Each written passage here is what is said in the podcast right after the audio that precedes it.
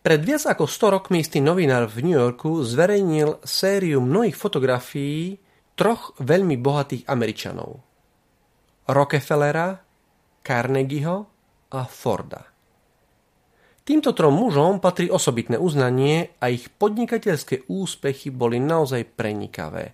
Nie náhodou boli v svojom čase najbohatšími Američanmi. Napriek tomu sa séria fotografií volala Smútok bohatých.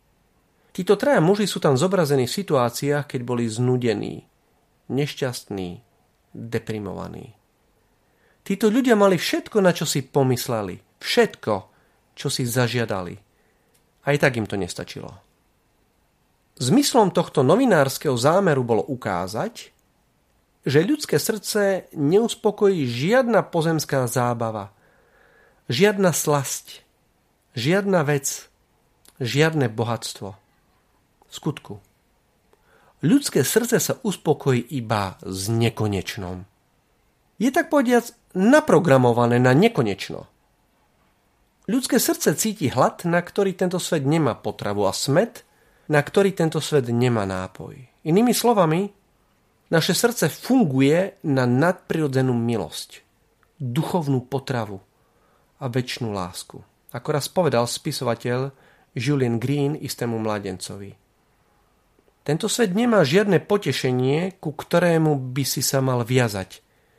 A nemá žiadnu bolesť, pre ktorú by si sa mal trápiť. Všetko je inde. Táto naša dnešná úvaha nás určite nemá deprimovať. Opak je pravda.